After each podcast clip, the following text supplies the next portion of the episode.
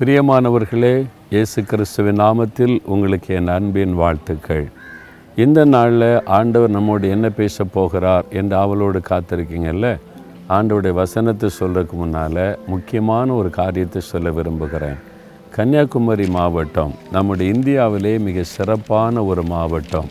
இந்தியாவினுடைய தென் கடைசியில் இருக்கிற மாவட்டம் மூன்று கடல்கள் சங்கமிக்கிற இடத்தில் இருக்கிற மாவட்டம். அதிகமான கிறிஸ்தவர்கள் இருக்கிற ஒரு மாவட்டம். இந்த மாவட்டத்தில் தான் கிறிஸ்தவர்களுக்கும் ஊழியத்திற்கும் அதிகமான எதிர்ப்புகளும் பாடுகளும் இருக்கிற மாவட்டம்.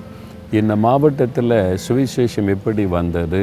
எப்படி இன்றைக்கு இவ்வளோ திருச்சபைகள் வந்திருக்கிறது என்பதை பார்த்தால் ரிங்கல் தோபே என்கிற மிஷினரி அவர்கள் ஆயிரத்தி எண்ணூற்றி ஆறாம் வருஷம் அவர்கள் வந்து தரங்கம்பாடியிலேருந்து அழைத்து கொண்டு வரப்பட்டு வேதமாணிக்க ஐயான்னு சொல்லி ஒரு ஐயா தான் போய் இந்த இயேசுவை அறிந்து கொண்டதுனால எங்களுக்கு ஒரு மிஷினரி வேணும். இந்த இயேசுவை பற்றி எங்களுக்கெல்லாம் அறிவிக்கணும்னு சொல்லி இந்து மார்க்கத்திலேருந்து ரட்சிக்கப்பட்டவர்.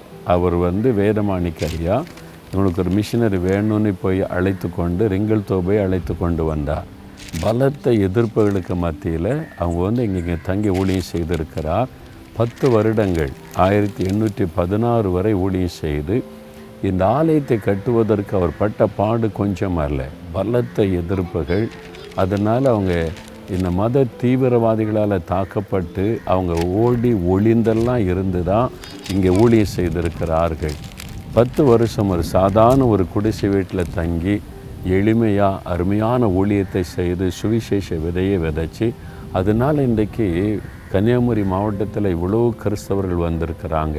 முதல் முதல் கட்டப்பட்ட அந்த ஆலயம் அது மூலமாக மூன்று டயசஸ் உருவாகி இருக்கிறார் ஒரு தேவ மனிதர் வந்து கோதுமை மணியாக தன்னை அர்ப்பணித்து ஊழி செய்த இடம். அதன் பிறகு பாருங்கள் அவர் பத்து வருஷம் ஊழியத்தை முடிச்சுட்டு திரும்பி போனார். அதன் பிறகு அவர் திரும்பி வரல போய் அவர் சொந்த நாட்டுக்கு போய் சேரவும் இல்லை. போகிற வழியிலே மறித்து விட்டதாகத்தான் குறிப்புகள் சொல்லுகிறது. ஆனால் இது ரொம்ப முக்கியமான ஒரு இடம். இந்த மயிலாடியில் கன்னியாகுமரி மாவட்டத்தில் மயிலாடியில் ரிங்கல் தோபை ஆலயம். ஒரு மிஷினரி தன்னை அர்ப்பணித்து கொண்டு திருச்சபை ஏற்படுத்தின ஒரு இடம்.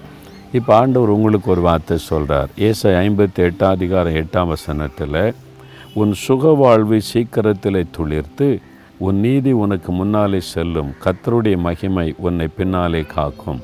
உன் சுக வாழ்வு சீக்கிரத்தில் துளிர்க்கும் என்று ஆண்டவர் சொல்லுகிறார். பாருங்கள் சுவிசேஷம் அறிவிக்கப்படாத காலத்தில் இருளில் ஒரு பாரம்பரியத்தில் பாவ சாப அடிமைத்தனத்திருந்த மக்கள் வாழ்ந்தபோது இந்த மக்களுடைய சுகவாழ்வு துளிர்ப்பதற்காக ஒரு மிஷினரியை கத்திரங்க அனுப்பினார்.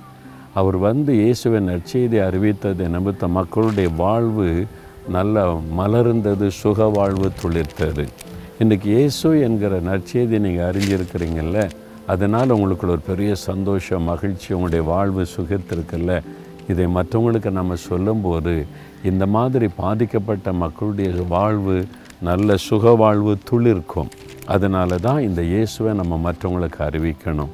பாருங்கள் எங்கோ ஒரு வெளிநாட்டில் இருந்து நம்முடைய வாழ்வு துளிர்க்கணும் என்பதற்காக வந்து தங்களை அர்ப்பணித்து கொண்டு ஊழி செய்தாங்களே நாம் நம்முடைய மக்கள் நம்முடைய ஜனம் நம்முடைய கிராமம் நம்ம பட்டணத்தில் இருக்கிற மக்களுக்கு அவருடைய வாழ்வு துளிர்ப்பதற்கு இயேசு என்ற நற்செய்தி சொல்லணும்.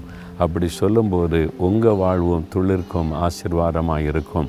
ஜெபிக்கலாமா? தகப்பனே உன் சுக வாழ்வு சீக்கிரத்தில் துளிர்க்கும் என்று எங்களுக்கு வாக்கு கொடுத்திருக்கிறீர். எங்களுடைய வாழ்க்கையை ஆசிர்வதித்து துளிர்க்க பண்ணுவதற்கு மிஷினரிகளையெல்லாம் அனுப்பி நற்செய்தியை கொண்டு வர வைத்தீர். நாங்களும் எங்களை சுற்றியில் இருக்கிற மக்களுடைய வாழ்வு துளிர்ப்பதற்காக இந்த இயேசு என்கிற நற்செய்தி அறிவிக்க எங்களுக்கு கிருபை தாரும். இயேசுவின் நாமத்தில் ஜெபிக்கிறோம் பிதாவே. ஆமேன் ஆமேன்.